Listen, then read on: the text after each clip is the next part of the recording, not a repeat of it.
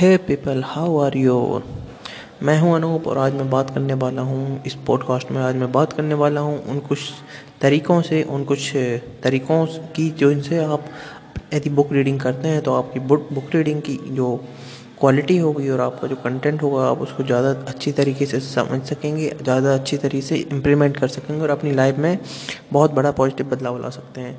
क्योंकि आप कोई सी भी बुक पढ़ रहे हैं या तो नहीं पढ़ रहे हैं तो ये तो बहुत ख़राब बात है आपके लिए। वेरी बैड न्यूज़ है कि आपको पढ़ने चाहिए। यदि पढ़ भी रहे हैं तो सिर्फ़ पढ़ रहे हैं या फिर उसको पढ़ने के लिए सिर्फ़ पढ़ रहे हैं तो आप बहुत बड़ी मिस्टेक कर रहे हैं माई डियर फ्रेंड क्योंकि यदि आप पढ़ रहे हैं, उसको इम्प्लीमेंट नहीं कर रहे हैं तो उस पढ़ने का क्या मतलब आप बताइए। आप तो एक डिक्शनरी टाइप के हो गए हैं, आपने पढ़ लिया माइंड में स्टोर कर लिया। यदि आप उस चीज़ को इम्प्लीमेंट नहीं कर रहे हैं तो ये बहुत बहुत बड़ी गलती है। भले आप दिन में एक पेज पढ़िए एक लाइन भी आपने यदि पढ़ ली है उस एक लाइन को भी यदि आप इम्प्लीमेंट करते हैं तो वो पूरी दस बुक पढ़ने से कहीं ज़्यादा बेहतर है जिनको पढ़ने के बाद आपने कुछ भी इम्प्लीमेंट नहीं किया है। सो so, स्टार्ट करते हैं। पहला तरीका सबसे ज़्यादा यदि आप कोई बुक पढ़ना चाहते हैं तो उसके बारे में आप ये जान लें कि उस बुक किस पर्पज़ के लिए लिखी गई है उसका मतलब ओवरऑल वो किस निच के ऊपर वो बुक है मतलब क्या वो सिखाना चाहती है और क्या आपकी उसमें रुचि है या नहीं है। यदि आप उस आपकी उसमें नियत ही नहीं है यदि आपकी सीखने की तो फिर कुछ हो ही नहीं सकता। क्योंकि जब तक आप खुद उसमें प्रबल इच्छा नहीं जगाएँगे उसको सीखने की, उस चीज़ को, जैसे कि मैं अपना एग्जांपल दूँ तो मैं रिच डेड पुअर डैड मैंने बहुत बहुत बार पढ़ी और बहुत सारी चीज़ें क्लियर हुई और बहुत सारी चीज़ें मैंने इम्प्लीमेंट भी की और मेरा माइंडसेट पूरी तरह से बदल चुका है।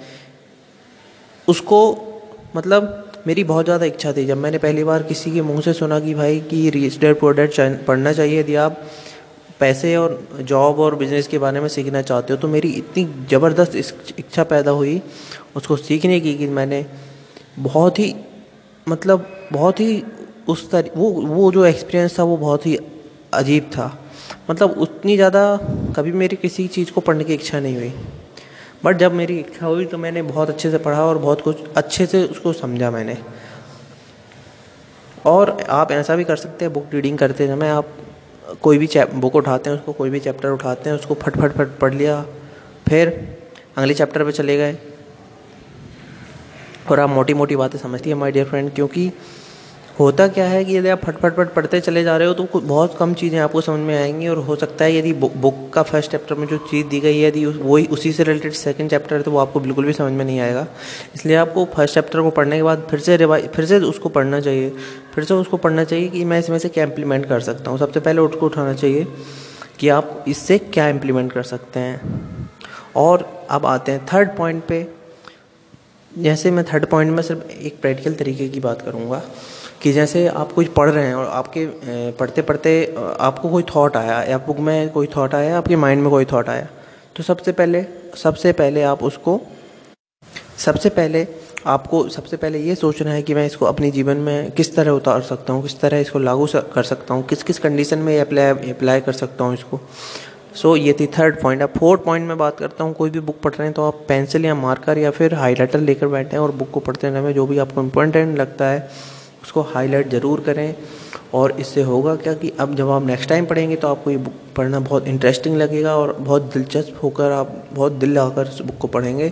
और यदि आप उतनी गहराई से नहीं भी पढ़ पाते हैं तो जो जो हाईलाइटेड चीज़ें रहेंगी, आप सिर्फ़ उनको भी पढ़ते हैं तो आपको जो की नोट्स रहते हैं, आपको वो दिमाग में जो स्टोर रहता है, आपको पता चल जाता है कि हाँ भाई ये चीज़ यहाँ पर ज़रूरी है, ये चीज़ मेरे को इम्प्लीमेंट करनी चाहिए, ये चीज़ मेरे को सीखनी चाहिए। सो ये थी fifth thing fourth thing sorry अब हम चलते हैं फिफ्थ तरीके की ओर।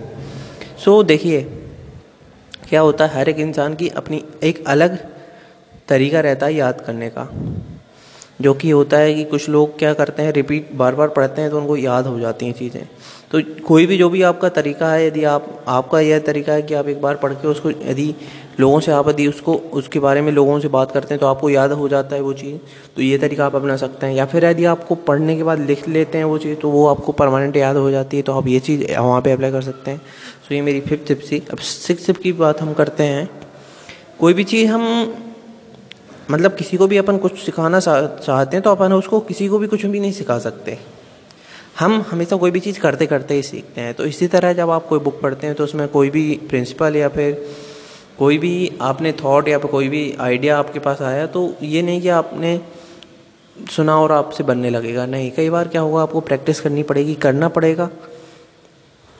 और और एक आप बात मैं आपको बता दूँ, जित, हमारे दिमाग में वही विचार परमानेंट होते हैं स्थायी तौर पर रहते हैं, जो इनका प्रयोग हम लंबे समय तक करते रहते हैं। मतलब कोई भी एक ऐसी टेक्निक आपको मिल गई कि आपको भाई बातें करते समय आपको अपने हाथ पैर नहीं क्रॉस क्रॉस नहीं करने हैं हाथों को, ठीक है?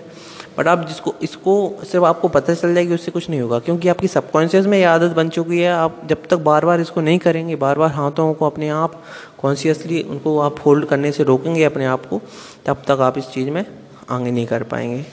और अब आते हैं सिक्स नंबर के पॉइंट पे। सिक्स नंबर पॉइंट है कि अपने दोस्तों को, अपने फैमिली मेंबर्स को या फिर अपने कलीग्स को, आप उनसे को बताएँ कि मैं ये चीज़ सीखा हूँ, मैं ये चीज़ इम्प्लीमेंट करने वाला हूँ।